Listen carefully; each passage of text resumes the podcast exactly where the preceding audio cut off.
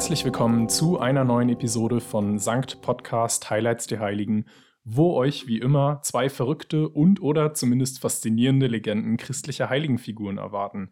Mir gegenüber sitzt abermals die katholisch getaufte, inzwischen aber konfessionslose Theresa. Ja, und mir gegenüber, so wie immer, der evangelisch getaufte, aber inzwischen ebenfalls konfessionslose Jana. Ja, wir beide haben ja kürzlich eine kleine Podcast-Exkursion gemacht in die schöne Obersteiermark. Erzähl du doch mal den Menschen vielleicht, was wir dort gesehen haben. Ja, wir waren in Admont, im Stift Admont. Das ist ein Benediktinerkloster. Und man hat vielleicht von dem schon einmal die Bücherei gesehen.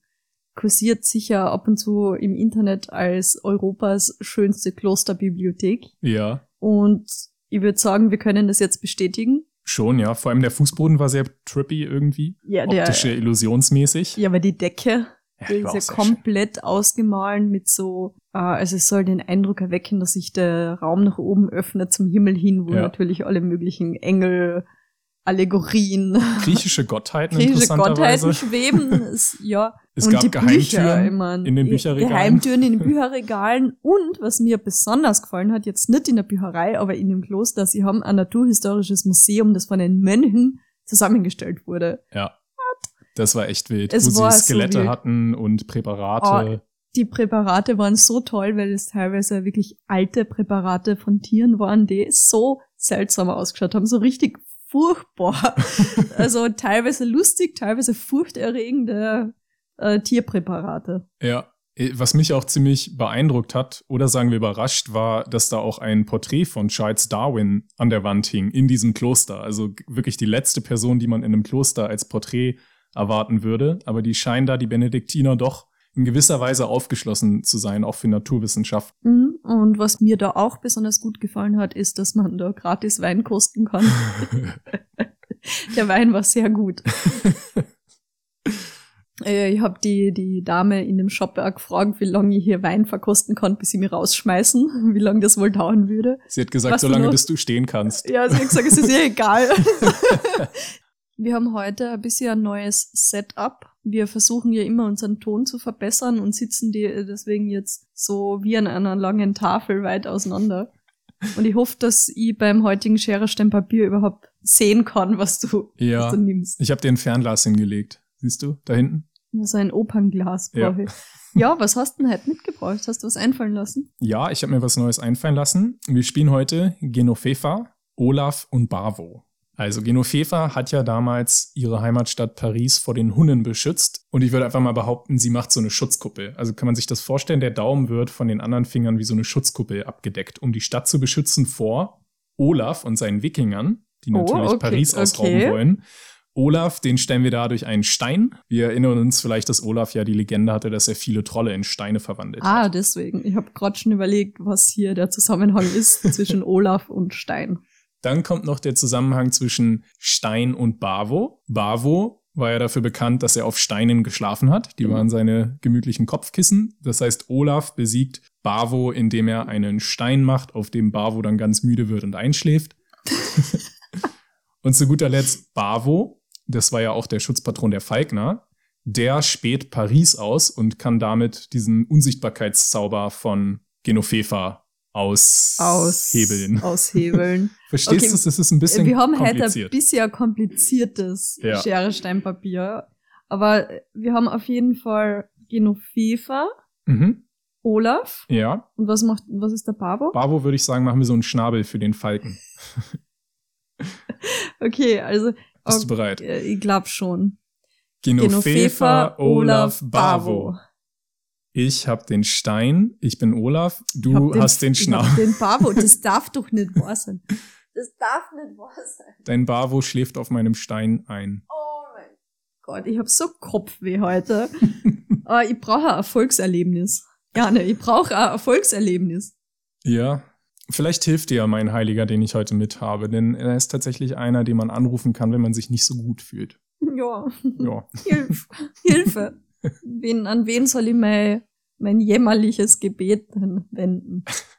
Du weißt es tatsächlich auch schon, denn Ja. ich habe es wieder ein bisschen verraten, wen ich nehmen will, zumindest dir im Vorfeld. Ja. Denn bei diesem Benediktinerstift in Admont, da gab es natürlich auch eine große, prächtige Kirche und die Mhm. war meinem Heiligen gewidmet oder geweiht.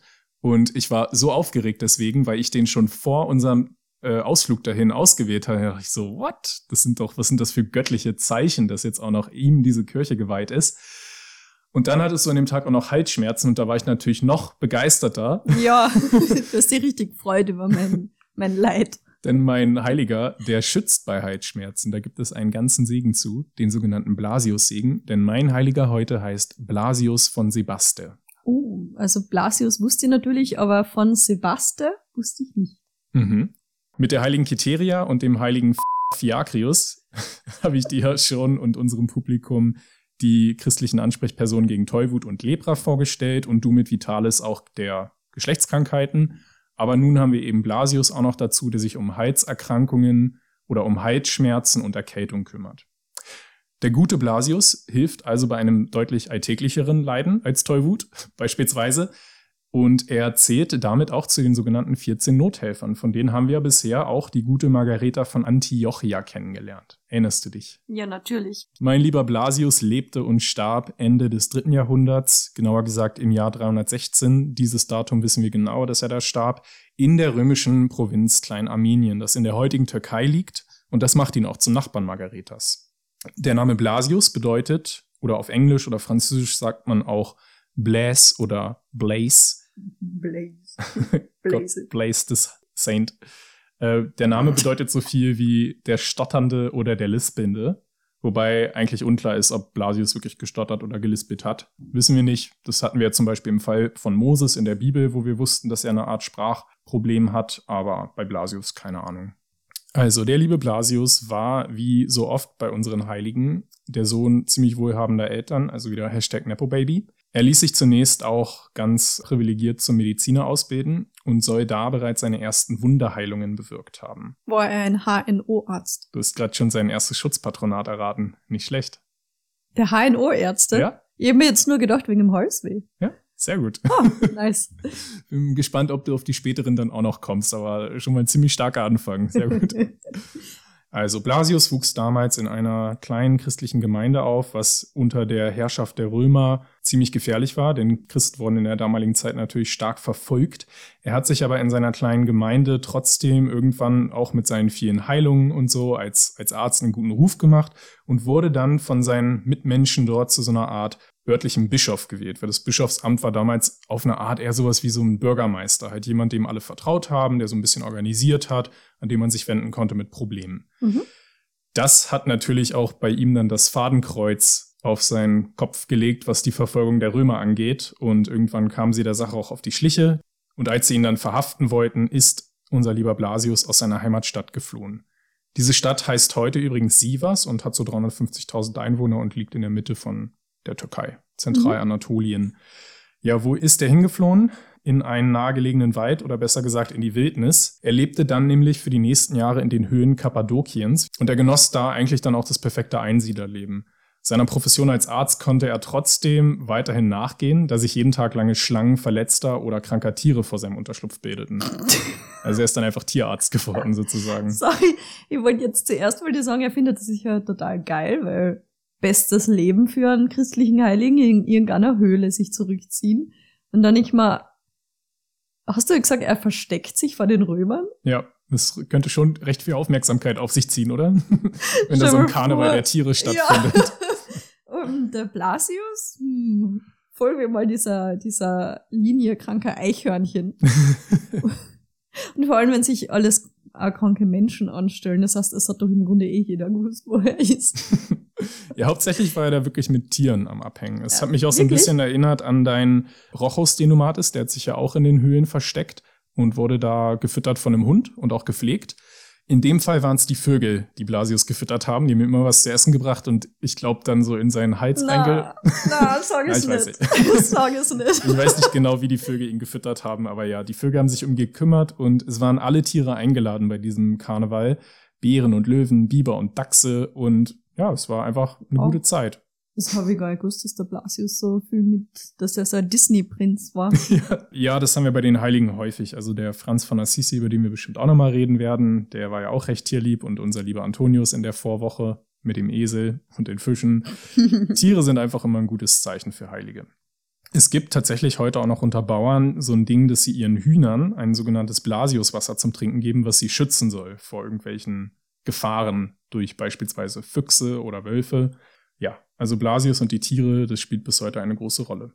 Hast du eine Idee, wem diese ganze Party, diese, dieses tierische Fest da im Wald vielleicht nicht so gut gefallen haben könnte? Also natürlich den Römern, die ihn immer noch verfolgen, aber wer könnte sich auch noch darüber geärgert haben, was da los war? Der Teufel. Na, der Teufel, der hat sich diesmal fein rausgehalten. Ach so. Äh. Eher so Leute, die nicht da direkt daran beteiligt waren, aber die von Blasius tierischen Ausschweifungen irgendwie negative Folgen hatten. Jäger? So ist es. Die Jäger haben sich irgendwann gewundert, warum sie da in der Gegend keine gute Jagd mehr gemacht haben, weil mittlerweile ja alle Tiere einfach nur noch bei Blasius abhingen Ach und man so, keine Tiere deswegen. mehr gefunden hat. Genau. Ich habe gerade gedacht, weil er alle geheilt hat und die Jäger waren Aasfresser oder so. Die wollten, die wollten, dass Tiere krank sind, keine Ahnung. Na, das war's Na, nicht. die haben einfach keine Tiere mehr gefunden, weil die Ach alle so. bei Blasius waren. Und ja, irgendwann haben sie dem dann ein Ende bereiten wollen, indem sie ihn verhaften wollten und den Römern ausliefern. Die Jäger wollten ihn verhaften. Die Jäger wollten ihn verhaften. Das Problem ist natürlich, die Tiere, die mochten den Blasius und haben ihn bis aufs Blut verteidigen wollen. Also Das ist so geil. Oh Ja. mein Gott. er hatte da eine Armee von wilden Tieren, die sich vor Oh, ihn fuck. gestellt haben. Die Eichhörnchen. Unter anderem, ja, die Eichhörnchen haben besonders tapfer gekämpft. Hat leider am Ende alles nichts gebracht. Die Jäger haben gewonnen und ähm, ja, haben dann den lieben Blasius wieder zurück in die Stadt genommen, um ihn den Römern auszuliefern. Das Problem ist aber für die Römer, Blasius wurde jetzt eigentlich nur noch viel, viel beliebter. Er war dann nämlich im Gefängnis, in Gefangenschaft, wurde da auch leider gefoltert und sollte immer wieder abspüren vom Glauben.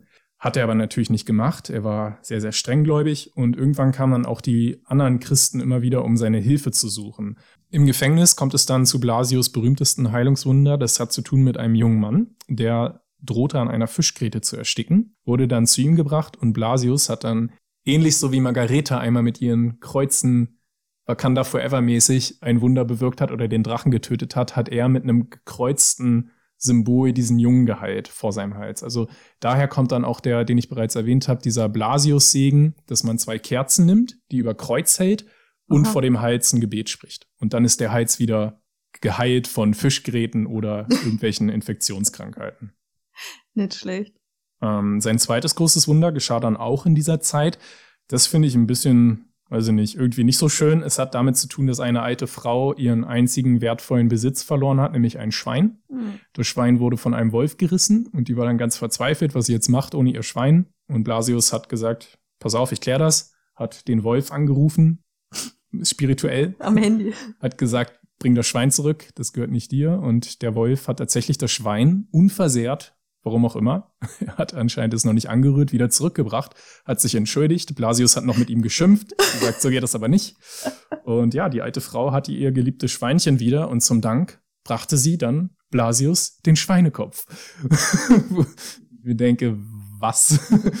Wie sehr kann sie dieses Schwein geliebt haben? Naja, ich habe mir gerade gedacht, wertvollster Besitz. Ein Schwein war ja halt zum Essen da. Also lang hätte ich Ich hab dachte, das Schwein wäre ihr Freund. In dem Moment, wo du gesagt hast, sie war ihm dankbar, ich gedacht, der kriegt jetzt sicher einen Speck von, von ihr. Kriegt sicher was vom, vom Schwein ab. Ja, den hätte auch der arme Wolf es einfach essen können. Aber dann wäre die alte Frau verhungert. Ich weiß nicht, ich bin da zwiegespalten. Also das war so die Primetime von unserem lieben Blasius. Irgendwann wurde den Römern das dann aber wieder zu bunt, die dann gemerkt haben, Moment, wir haben ja jetzt eigentlich nur noch berühmter gemacht, indem wir ihm hier eine Bühne geben, wo Leute andauernd um Wunder Oh, beten können. Warum durften die überhaupt die ganze Zeit zu ihm? War er nicht eingesperrt? Er war schon eingesperrt und wurde auch gefoltert. Und ja, das Ganze gipfelte dann schließlich darin, dass man Blasius einfach im nächsten Teich ertränken wollte. Und jetzt wird's richtig wild, weil er hat dann einfach die Jesuskarte gezogen. Na, Er hat dann wieder seine kleine Kreuzgeste gemacht und konnte auf einmal auf dem Wasser laufen. Und dann stand er mitten auf dem Wasser und hat dann noch angefangen zu provozieren. Hat gesagt, ja, wenn eure Götter wahre Götter sind, ihr dummen Römer, dann will ich das jetzt mal sehen, seine Macht. Also kommt her, kommt zu mir aufs Wasser. Es sollen in der Folge bis zu 65 Männer ertrunken sein. was? Ich weiß nicht, wie er das hinbekommen hat, dass er die wie die Lemminge alle nach und nach dorthin gelockt hat. Aber es klingt wie so. 65? Da hat wirklich keiner davon gelernt von dem vorangegangenen. Oh mein Gott. Also man könnte meinen, dass noch Mann Nummer fünf oder so, dass sie Römer ihre Lektion gelernt haben. Aber was für ein wunderbares Wunder, oder? Ja, voll geil. Wunderschön. Ja, Gott ist gut. Blasius fand dann natürlich trotzdem noch seinen Tod. Wie auch Margareta war es dann so, dass er nur durch Enthauptung sterben konnte. Wir wissen ja, unsere Märtyrer, die, da musst du auf den Kopf gehen, wie bei einem Zombie. Anders geht's nicht. Hat Mann Nummer 66 ihn dann doch erwischt, oder was? Wahrscheinlich. Oder vielleicht wurde es ihm irgendwann zu langweilig und er ist wieder an Land gegangen. hat er gesagt, okay, okay, ich hatte meinen Spaß, aber jetzt. Ja, also er starb dann leider auch, aber er war bereit und er konnte noch einen letzten Deal mit Gott machen. Er hat nämlich gesagt zu Gott, es ist okay, ich nehme mein Martyrium an, aber versprich mir eines, mein lieber Herr, alle Menschen, die künftig zu mir beten, sollen von ihren Halsschmerzen gelindert werden. Das war sein letzter Wunsch. Sehr nett. Wie du vielleicht warst, habe ich so ziemlich durchgehend Halsweh. Ein Windstoß, ein laues Lüftchen und ich habe Halsweh. Also ich werde definitiv das austesten. ja, probier's Werde mal. austesten und berichten nächste Folge. Sehr gut. Ja, Blasius muss bei seinem Tod so 30 oder 40 Jahre alt gewesen sein. So genau weiß man das nicht. Es spielt, wie gesagt, im vierten Jahrhundert. Und man gedenkt seiner heute am 3. Februar oder Fieber, den man übrigens scheinbar auch den Fiebermonat nennt. Hast du Was? schon mal gehört? Der, Fieber? Der Fiebermonat, Februar. So nannten die Römer das teilweise schon. Eigentlich so. kommt das Wort Februaris irgendwie vom Wort reinigen, wo man dann eben, weiß ich nicht, wahrscheinlich Frühjahrsputz macht. Aber ja, das Wort Fieber wird damit auch verbunden. Ich denke mir mal, wenn man den heiligen Blasius erst am 3. Februar anruft, dann ist es ja eigentlich schon fast zu spät, weil die Erkältungszeit die hat jetzt ja schon angefangen im Herbst. Deshalb wollte ich jetzt nicht so lange warten und ihn auch jetzt schon mitbringen, damit wir alle gerüstet sind für den Winter. Gut immunisiert. Genau.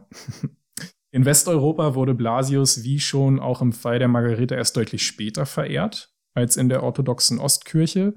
Die ersten Aufzeichnungen von ihm oder über ihn, die waren tatsächlich in so, so einer Art medizinischen Texten, in so ganz frühen Arztakten. Da haben eben andere Mediziner darauf verwiesen, dass Blasius da medizinische Leistungen erbracht hat, auf eine Art. Ja, ich mein, Wunder, klar, aber er war halt einfach Arzt, you know, Medizin. Ich glaube, als Arzt hatte man damals echt leichtes Spiel. Du hast einfach gesagt, ja, hier, weiß ich nicht, ruh dich aus und alle, oh mein Gott, ein Wunder. Wasch dir die Hände. Was? Du hast ja schon erraten, er ist der Schutzpatron der HNO-Ärztinnen. Was könnte denn noch so dabei sein? Natürlich auch der Heizkrankheiten oder gegen Heizkrankheiten. Hast du noch? Ihr einen? Ärztinnen? Na, ist er nicht? Nicht, Mhm. weil das würde so gut passen. Das stimmt. Der Schweine? Das, der Schweinskopf ist tatsächlich eines seiner Attribute, was ich ziemlich heftig finde. Ja. Es erinnert mich so ein bisschen an den, den äh, M. Night Shyamalan-Film äh, The Village mit diesen Schweinskopfmonstern. Hey, ich liebe The Village. Fliegen. Ich liebe The Village. ja, ziemlich Metal. Mm, lass mich überlegen. Wofür braucht man denn noch einen Hals? Zum Reden. Hm, ja, Zum geht in eine gute Richtung. Knutschfleck verpassen. Zum Beißen. Oh, der Vampire. Na, oh, leider nicht. Da ist die katholische Kirche nicht so weit dahinter, glaube ich. Oh. Wofür braucht man denn sonst noch ein Holz, außer für alles? Ich gebe dir einen Tipp. Ja. Musiker, Trompeter. Speziell der Blasmusiker. Der Blasius. Blasi. Oh, oh, okay, I see. Ja. I see. Und selbstverständlich ist er auch der Schutzpatron der Bäcker, denn die Bäcker, die haben ja Dips auf jeden Heiligen einfach. Letzte Woche schon Antonius und einfach jeder so Heilige ist Bäcker. lustig. So viel Parallelen zwischen unseren Heiligen heute. Wirklich. Ja. Aber ich bin sehr gespannt.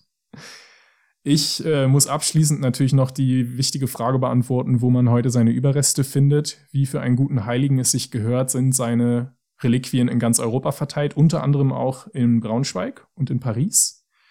Äh, Dubrovnik hat sich derweil, also die kroatische Stadt Dubrovnik hat sich derweil seinen Kopf geschnappt. Oh. Aber ich habe dann auch ein relativ schönes Foto gefunden, ähm, wo einfach am Fallbeispiel des Blasius, das würde ich dir jetzt zeigen, diese Absurdität dargestellt wird, dass jede Stadt behauptet, sie hätte irgendwas, irgendwas von dem Heiligen abbekommen. Also, ich weiß nicht, was ich erwartet aber nicht das. ähm, es ist eine Zeichnung von einem Skelett, beziehungsweise, ich weiß nicht, ob es theoretisch ein Skelett mit vielen Köpfen und Gliedmaßen ist, oder ob es mehrere sind, die so zusammengepanscht worden sind. Und es ist auf, die Beschreibung ist auf Französisch. Ich kann kein Französisch, aber ich gehe da mal davon aus, es geht um den Blasius und wie viele Blasius man zusammenstellen könnte ja. aus all seinen Reliquien. genau. Da wird eben geschrieben, die Überschrift ah, lautet sie, Les ja, Reliques ja. Authentiques mhm. vom Saint Blaise. Und ja, also wenn man so zusammenrechnet, wer alles einen Kopf von ihm haben will, dann muss der Mann fünf Köpfe gehabt haben und acht Arme und 20 Beine und genau, das summiert sich dann schon. okay, aber das ist ein total wunderbares Bild. Danke, dass du mir das gezeigt hast. Das taugt mir extrem. Das ist voll geil. Ja. Fünf Köpfe. ich habe dann noch eine richtige Darstellung von ihm, wo man eben auch das mit dem Schweinekopf nochmal sieht. Da haben wir die ältere Dame, mhm. die überreicht ihm dieses wunderbare Geschenk des Schweinekopfs. Und ich finde, er schaut auch selber so ein bisschen so, thanks. Wofür habe ich das Schwein gerettet? Das wäre wirklich nicht nötig. Das Schwein selbst schaut auch betrogen rein. Ja, schon ein bisschen. Es schaut die, die Frau irgendwie so an, so, Mutter, wieso? das wäre, glaube ich, doch lieber beim Wolf mhm. geblieben. Wenn ich dieses Bild genau analysiere, muss ich sagen, er hat nur einen Kopf. Ja. Ich habe schlechte Nachrichten für vier der fünf Orte, die behaupten, sie hätten seinen Kopf. Gutes Auge. Danke. Was mir auch noch aufgefallen ist anhand dieser Darstellung, aber ich habe es auch gesehen bei der Statue in Admont. Da, wie gesagt, die Kirche ist ihm zu Ehren geweiht. Mhm. Da war deshalb auch eine große Statue von ihm. Übrigens auch sehr schön. Es war ein Benediktinerstift. Das heißt, rechts und links von ihm waren der heilige Benedikt von Nursia und auch seine Schwester Scholastica, über die wir auch schon mal eine Folge hatten. Wir haben uns so darüber gefreut. Ja, und richtig starstruck. Und wir ja. haben allgemein ganz viele gesehen. Wir haben auch Laurentiusse gesehen und Christopherusse und, und Rochusse. Rochusse waren alle da. Das war richtig schön. Und ja, also was mir dort eben noch aufgefallen ist, dass er immer diesen Bischofshut aufhat, denn er war ja Bischof in seiner Stadt und deshalb hatte ich ihn am Anfang auch kurz verwechselt mit dem heiligen Nikolaus. Die sehen sich tatsächlich dadurch ziemlich ähnlich, dass er auch immer so einen Bischofshut trägt. Der heilige Nikolaus ja auch aus der Türkei. Ja, stimmt. Deshalb war, war wahrscheinlich so damals die modische Art der Bischöfe in der Gegend. Ja, ja, voll. Ja. Aber ah. der ähm, Blasius in der Kirche, die wir gesehen haben, der hat leider keinen Schweinskopf dabei. Kommt ja, sonst wär, hätten wir ihn leicht identifizieren können. ja, sein häufigstes Attribut sind die gekreuzten Kerzen. Und ja, ansonsten wird er natürlich auch gern mit seinen tierischen Freunden dargestellt, was so wiederum wie dieses geköpfte Schwein. genau seine seine Freunde. Das sorgt wiederum für Verwechslungsgefahr mit Franz von Assisi, aber ja. Und er hat natürlich die Märtyrerpalme, denn er war ein Märtyrer. Also, wenn ihr euch diesen Winter mit Halsschmerzen rumplagt, wisst ihr jetzt, an wen ihr euch wenden müsst. Nehmt am besten selber mal zwei Kerzen und zündet sie an und haltet sie ganz nah vor euren Hals über Kreuz. Das kann nur helfen. Das war der heilige Blasius von Sebaste. Wen hast du mir heute mitgebracht? Also, ich bin mir absolut sicher, dass alle, die gerade zuhören, meinen heutigen Heiligen kennen. Wenn jetzt nicht unbedingt seine ganze Story, so haben sie zumindest schon einmal von ihm gehört, beziehungsweise ihn schon einmal gesehen. Weil er ist überall, wenn man mal weiß, wo man hinschauen muss. Mein heutiger Heiliger Florian von Loch. Florian von Loch. Klingt irgendwie Florian wie so ein. von Loch. Klingt, klingt wie so ein unsympathischer, adliger Typ oh aus oh Süddeutschland. Voll gemein. Das ist mein Heilige Ruhe. das ist, was ist das für ein komischer Name, Florian? Blasius, das ist ein, das ist ein normaler Name. Blasius von Loch. ja, Florian als Vorname ist ja ein sehr geläufiger Vorname. Es kennt, glaube ich, jeder an, mindestens an Florian. Ich habe sogar zwei ganz liebe Flo's in meiner Familie. Und der heilige Florian ist nicht nur der erste österreichische Heilige hier im Podcast. Er war generell der erste Österreicher, der heilig gesprochen wurde. Und der erste österreichische Märtyrer. Ja, Spoiler, es ist ein Märtyrer. Wir zwar haben bei unseren heutigen Heiligen viele Parallelen. Äh, interessant, mhm. ja. Doppelter Fun dann auf jeden Fall. Ja, yeah, doppelter Märtyrerspaß. Florian oder Florianus wurde ungefähr Mitte des dritten Jahrhunderts geboren. Wann und wo genau ist nicht bekannt. Höchstwahrscheinlich irgendwo in der Nähe von Tulln. Mhm. Wir wissen auch nicht, ob er ein besonders heiliges slash gruseliges Baby oder Kind war, sei Heiligengeschichte und damit auch die Erzählungen über ihn beginnen tatsächlich erst nach seiner Pensionierung. Ein Late Bloomer. Das ja. gibt uns allen Hoffnung, oder? So Absolut. wie Umberto Eco, der erst mit 50 seinen ersten Roman geschrieben hat. Fühlt man sich gleich besser, gell? Ja. Ursprünglich war er in der römischen Armee tätig, entweder als Offizier oder im Verwaltungsbereich. Es kann also sein, dass er einfach schon älter war und deswegen ganz natürlich in den Ruhestand ging oder dass er tatsächlich früher schon in den Ruhestand geschickt wurde, Hm. vielleicht wegen seiner christlichen Tendenzen. Oh je, unehrenhaft entlassen. Mhm, aber es ist nicht eindeutig nachweisbar. Auf jeden Fall ist er aber dann nach Elium Cetium bezogen, das heutige St. Pölten. Aha.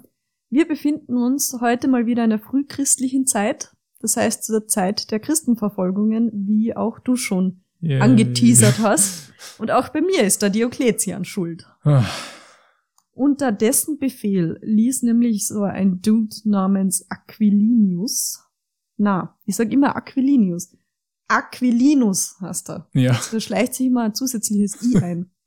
Dieser Typ gell, ließ in der Gegend um Lorch, das ist in Oberösterreich, herum Christen aufspüren, verhaften und foltern. Und hat aber gefunden. Mhm. Genauer gesagt 40 Stück Christen. Ich habe auch die Version gelesen, dass der Diokletian dem Florian direkt diesen Befehl gegeben hat und der sich dann geweigert hat, diese Christen zu verhaften. Aber die weiter verbreitete Version der Geschichte ist die folgende. Mhm. Florian hat nur davon gehört, dass der Aquilinus Christen verhaftet hat und hat sich sofort nach Lorch aufgemacht, um ihnen beizustehen. Er als ehemaliger hochrangiger Militärmann, also er als ehemaliger hochrangiger Militäroffizier Ja. Kannte vermutlich die Soldaten, die dafür verantwortlich waren. Vielleicht hat er auch den Aquilinus gekannt und hat wohl gehofft, dass er einen gewissen Einfluss hat. Hat er aber nicht Oh, gehabt. okay. Als der heilige Florian vor die bewaffneten Soldaten getreten ist, die in der Gegend waren, um Christen zu verhaften und gesagt hat, ich bin Christ, wurde er verhaftet. Was? Ja, einmal ein surprised Pikachu-Meme. How did this happen?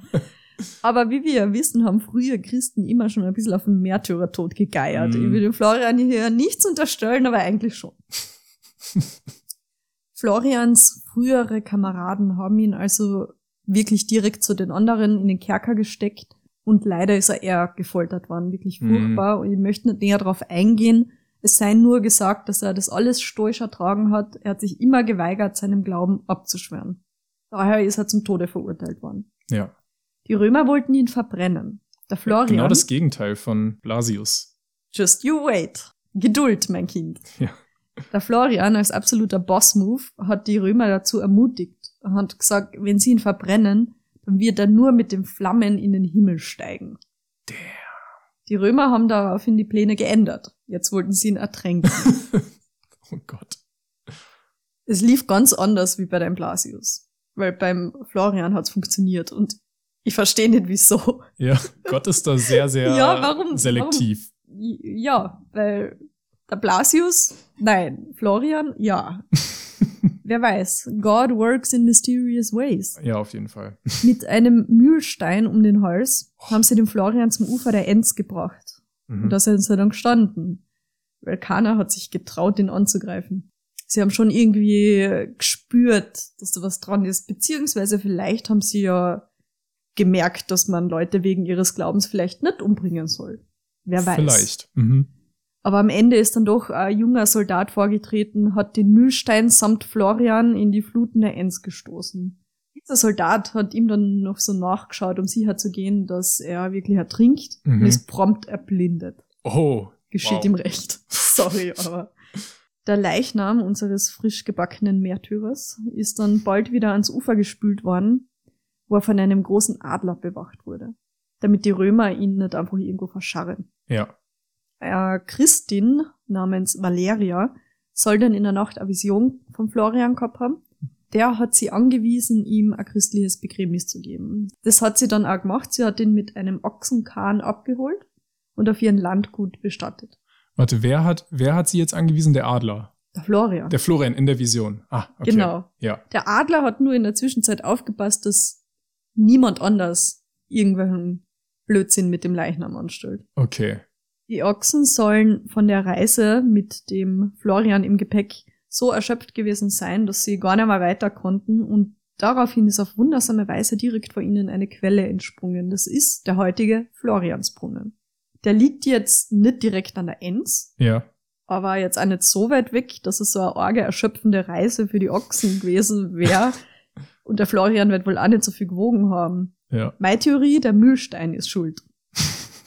Der wurde nämlich scheinbar mit angespült. Okay. Fragezeichen. Mhm. Warum der nicht am Grunde der Enns liegt, weiß ich nicht. Ein Wunder. ja, zum, zum Ertrinken geht's. Da, dazu ist er schwer genug. Gott arbeitet in mysteriösen Wegen. Aber auf jeden Fall, diesen Mühlstein kann man heute in der Stiftskirche St. Florian bei Linz anschauen. Ah, Ein weiterer cool. Stein für unsere Liste. Ja, wir haben mittlerweile schon einen richtigen ich Steinpfleger. glaube, wir haben schon drei, oder? Wir haben jetzt mindestens. den Florian, dann den von Bavo. Und wer Ja. war der andere noch? Olaf, Der Olaf, Fiakrius. Diakrius. Wir haben schon echt einige Steine. Vier. Ja, Steine sind aber auch verdammt cool. Ebenfalls anschauen kann man den Hinrichtungsort in Lorch an der Enns. Dort markiert ein Kreuz die Stelle, wo der Heilige ins Wasser geworfen worden ist. Mhm. Wichtiger als der Ort ist aber der eben schon erwähnte Floriansbrunnen. An dem sollen sich nämlich von Anfang an Wunder ereignet haben, sowie Krankheitsheilungen zum Beispiel. Dieser Quelle hat der Florian eines seiner Hauptattribute zu verdanken, nämlich den Wassereimer, den er immer in der Hand hat. Ah ja. Ursprünglich war der Florian nämlich in erster Linie ein Wasserheiliger, der gegen Überfluten oder vor dem Ertrinken geschützt haben soll. Mhm. Ich verstehe die Logik nie so ganz mit dem Patronaten. Er, er ist doch selbst ertrunken. Wie soll er dann mir wenn ich ertrinke? Ich glaube, weil er, vermutlich, weil er irgendwas wohl daraus gelernt haben dürfte. Oder? Erst ungefähr ab dem 15. Jahrhundert hat sich das dann langsam zum Heiligen entwickelt, der vor Feuer schützt. Mhm.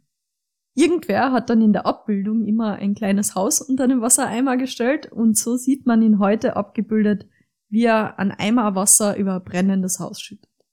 Ach so, also ich kenne ihn natürlich auch. Man sieht ihn, glaube ich, in Österreich oder auch wahrscheinlich in Süddeutschland Mhm. in jedem Dorf auf der Feuerwehr dran Das gemalt. ist genau das, was Ja. ich mir aufgeschrieben habe. Er ist überall, in fast jedem Dorf gibt's mindestens ein Haus mit einem Florian drauf. Ja. Und meistens das Feuerwehrhaus. Ich Ja. dachte nämlich immer, dass er sehr, sehr groß ist und ich dachte, er hat vielleicht irgendeine Legende, wo er so riesig wird, aber anscheinend ist das Haus einfach winzig. Das ist der Trick. Ich glaube, das, Das ist Haus weniger ist beeindruckend. Ich, ich war, das ist ehrlich gesagt eine gute Frage. Ich gehe davon aus, dass das Haus tatsächlich ein normal großes Haus ist Mhm. und der Florian ein Riese ist. Okay, schon, ja. Das heißt, er kann nicht nur winzige Häuser löschen. Ich glaube nicht. Gut. Ich glaube, es ist allegorisch gemeint. Ah, verstehe. Ich würde es nicht zu wörtlich nehmen. Generell ein guter Tipp Ja. mit Religionen. ähm, ich kann jetzt aber nicht ganz genau sagen, warum er sich vom Wasser zum Feuerheiligen entwickelt hat. Er braucht jetzt übrigens nur noch Luft und Erde, dann ist er der Avatar. nice. Es gibt ein paar Legenden, dass er mal als Kind mit nur einem kleinen Eimerchen Wasser ein normal großes Haus gelöscht hat, das gebrannt hat. Oder dass ein an ihn gerichtetes Gebet Brände löschen kann, aber das sind jetzt keine anerkannten Wunder von ihm. mhm. Es könnte aber auch was mit der Florians Basilika in Krakau zu tun haben. Hast du eine Idee, was mit dieser Kirche passiert sein könnte? Was die Feuerheilige? Ja, warte, lass mich nachdenken. Also, es war so. Die Basilika, deren Bau im 12. Jahrhundert begonnen hat, ist schon im 12. Jahrhundert abgebrannt Oh. und dann nochmal im 16. Jahrhundert und dann nochmal und dann nochmal. Aber Ja. Aber 1528 wurde Krakau von schwedischen Truppen belagert und der Großteil der Stadt ist abgebrannt. Aber diesmal wurde die Kirche, die die Reliquien des heiligen Florians enthält, verschont. Ah, super. Das heißt, sie ist zehnmal abgebrannt, aber einmal nicht. Deswegen, das muss doch was mit den heiligen Florian zu tun haben. ja, aber, sie ist i- übrigens später nochmal abgebrannt. aber irgendwann müssen die Menschen in Krakau ja auch, weiß ich nicht, daraus lernen? Du, ich habe absolut keine Ahnung. Oh Mann. Aber dieses eine Mal, da halt nicht. Ich meine, auch ein blindes, blindes Huhn. Ein blinder Florian schützt mal eine Kirche, keine Ahnung. Vielleicht auch diesen Brandschutz zuzuschreiben, ist die Tatsache, dass der heilige Florian der Schutzpatron der Feuerwehr ist. Ah ja. Deswegen ist er auch auf den Feuerwehrhäusern abgebildet. Mhm. Und die Feuerwehrleute werden in einigen Gebieten auch die Floriani-Jünger genannt. Und in Deutschland wird bei der Feuerwehr tatsächlich der Funkspruch Florian durchgegeben, wenn es so brennt. Wirklich? Mhm. Ah, das ist ja cool. Also die müssen nicht sagen, es brennt, die sagen Florian. Finde ich irgendwie einen unnötigen Code. das ist jetzt nicht irgendwie so, dass man vor dem Feuer ein Geheimnis wahren müsste, weil das Feuer mithören könnte und sonst erfährt, dass es gelöscht wird. Das ist so. Sonst rennt es weg. Am Sterbe- und Gedenktag von Florian, der 4. Mai, halten viele Feuerwehren Gottesdienste in Uniform ab und machen dann einen Tag der offenen Tür. Ich habe aber auch ein paar Quellen gefunden, die behaupten, der heilige Florian hätte tatsächlich die allererste römische Feuerwehr gegründet. Oh. Auf der Website der Firefighters of Brookline, Massachusetts kann man die Geschichte nachlesen. Hier ein kleiner Auszug. Rome desperately needed fire protection. They called on Captain Florian to organize and train an elite group of soldiers whose sole duty was to fight fires. Captain Florian indeed organized such a group. They were highly trained and very successful at protecting Rome from fires. Nice. Also Captain Florian, ich glaube nicht, dass er, zehnmal cooler. ich glaube nicht, dass er ein Captain war, halt ein Offizier in der römischen Armee. Soweit ich weiß, ist diese Theorie aber nicht offiziell Ja, aber nachgewiesen. Aber ich, ist immer das Schöne, jeder kann daraus weiterspinnen, was er sich daraus spinnen möchte. wir sehen, dass er nicht nur in Österreich und Bayern oder wo auch immer verehrt wird, auch in Brookline, Massachusetts. Das finde ich wirklich sehr beeindruckend. Das hätte ich nicht erwartet. Hier ja nicht. Oh ja. Ich habe mich sehr gefreut, wie ich diese Website gefunden habe, weil sie ja so richtig amerikanisch ist. es gibt so ein kleines Wasserzeichen immer unten in der Ecke mit so einem Adler und der Flagge. This website is union made. Richtig toll.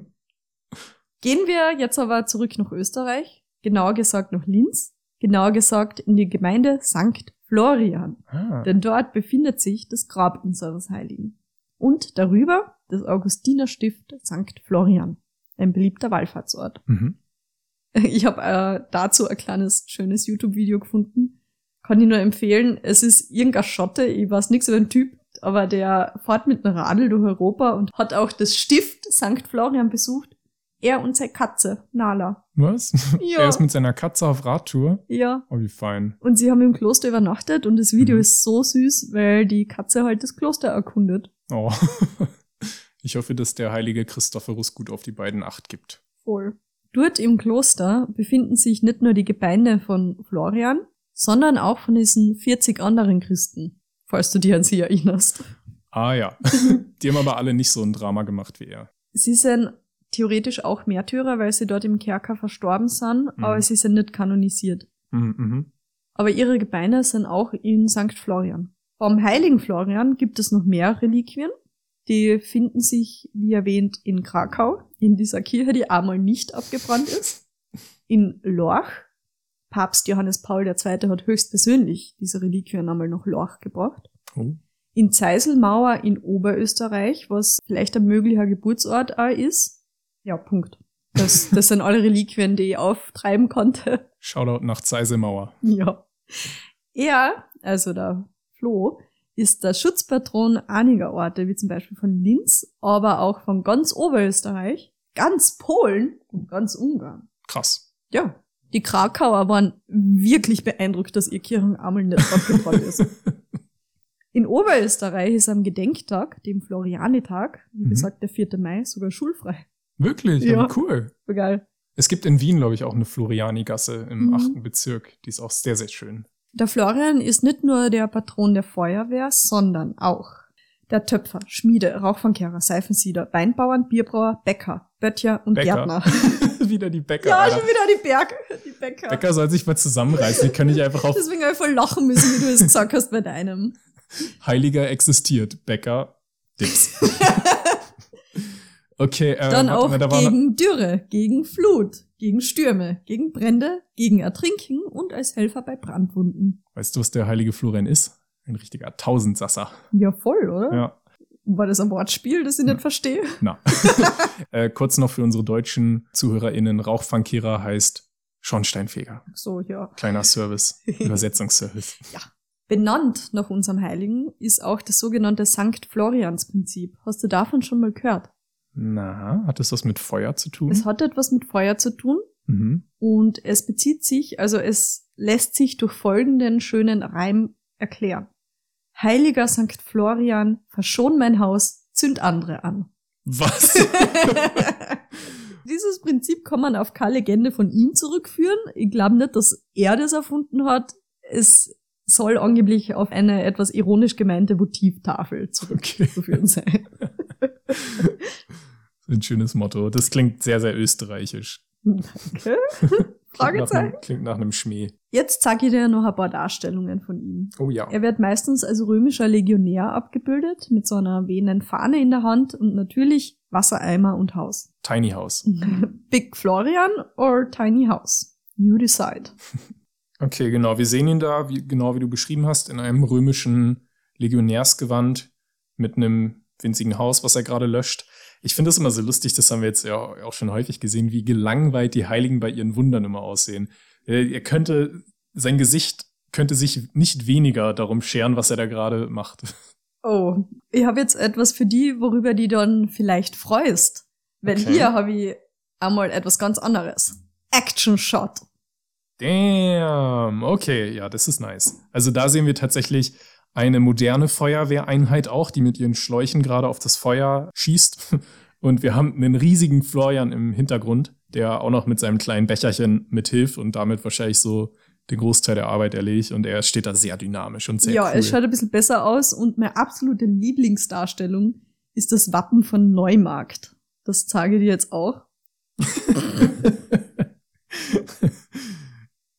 Also erstens mal schaut er total wütend aus ja, sehr Und- grimmig. Hat er einen Fahrradhelm auf? Ich glaube, er hat einen Fahrradhelm auf, warum auch immer. Und was tut er da mit dem Wasser? Das ist kein normales einfach Wasser ausschütten. Es schaut eher aus, als wäre der Eimer eine Kanone und das wäre so seine, seine Wasserattacke, oder? Ja, es kommt in einem ganz, ganz geraden Strahl. Also, ja. Ich finde das so So witzig. funktionieren Eimer nicht. Na, Sorry, Neumarkt. Äh, müsst ihr nochmal rübergehen, glaube ich. na, es soll genauso bleiben. Das macht das eben so toll. Und zu guter Letzt zeige dir eine Statue von ihm, der Floriansbrunnen in Bad Tölz. Das ist nicht der Brunnen, Ja. äh, von dem ich erzählt habe. Es ist einfach eine Statue von ihm auf einem Brunnen, aber es ist ein besonders, einfach eine besonders hübsche, deswegen wollte ich Okay. es dir zeigen. Vielleicht möchtest du sie ja mal kurz beschreiben. Wieder unnötig, unnötig sexy. das ist ein klassisches Ding auch bei den Heiligen.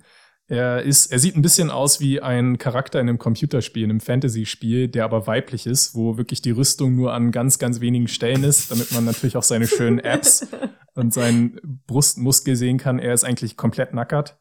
Er hat einen coolen Helm auf mit bunten Federn, Hotpants. Ja, das schaut eigentlich aus wie so ein sexy Halloween-Kostüm, oder? ja, Aber du hast noch nicht das Beste gesehen. Das ist derselbe Brunnen von hinten. Damn! also, uh, da, da müsste man mal löschen. Das ist wirklich heiß, heiß, heiß. ja, wir sehen seinen, wir sehen seinen Hintern auch Ja, sein unnötig Hintern- erotisch sein dargestellt. einfach komplett raus. Einfach, ja. Oh, you're bad, Töts. So oh. bad. Ja, das Lustige ist auch, dass niemand so genau Erklärung dafür hat, warum zur Hölle der heilige Florian hier seinen Hintern raushängen hat. Der Künstler hat da einfach seinen Spaß. Das ist Scheinbar. Erklärung Die genug. gängige Theorie ist folgende. Der Hintern zeigt Richtung Finanzamt. Nice. oh, wie schön. Das übrigens auch noch bei dem Admont-Teil, das wollte ich noch kurz erwähnen, da in, dem, in der Kirche, in der Blasiuskirche, da waren die Wasserspeier, waren Bismarckköpfe. Das fand ich auch Oh. sehr schön. Das war eine politische Kritik der damaligen Zeit. Da haben sie kleine Bismarcks als Wasserspeier eingesetzt. Ja, und das, das war der heilige Florian. und sein, sein Ja. Hintern. Also jetzt nach dem letzten Bild werde ich ihn nie wieder mit den gleichen Augen sehen. Ich, Mm, in jeder. Feuerwehr, an der ich vorbeifahre, werde ich jetzt denken, oh, ich weiß, was du da, was du da versteckst. Deswegen haben wir diesen Podcast. Ja, This is what I live for. Wir müssen unbedingt, äh, wir haben vielleicht auch jetzt eine Lösung dafür gefunden, wie wir das Bildmaterial schön zeigen. Dazu nächste Woche dann mehr. Und da müssen wir vielleicht auch mal eine kleine, kleine Auflistung machen der sexiesten Heiligen. Also ich glaube, Florian kann da auf jeden Fall mitmischen. Wir haben ja auch den Rochus mit seinen, mit seinen langen Beinen dabei. Äh, eine andere Liste, die ich mir auch gut vorstellen könnte, ist die schlagfertigsten Heiligen im Angesicht des Todes. Du mhm. hattest ja in der ersten Folge mit Laurentius auch schon mhm. einen sehr, sehr lässigen Spruch. Dreht mich nochmal auf die andere Seite, da bin ich noch nicht ganz durch. Ich wüsste gern, was der Blasius gesagt hat, wie er die Römer äh, provoziert hat, dass sie so, kommt und holt mich. Er hat gesagt, come at me, bro. er hat gesagt, bock, bock, bock, bock, bock, bock, bock. ja, und Florian ja auch. Der hat ja auch nochmal einen coolen Spruch gelassen, ne? Also, ja, Hut ab. Hose und runter. Hose hoch. Hose runter. Hose runter. Ja, passt. Wenn ihr weitere Anmerkungen, Anregungen, Feedback habt, schreibt uns gern an sankt-podcast.web.de, schaut bei Twitter vorbei und wir freuen uns sehr auf nächste Woche. Fit euch. Ciao, ciao.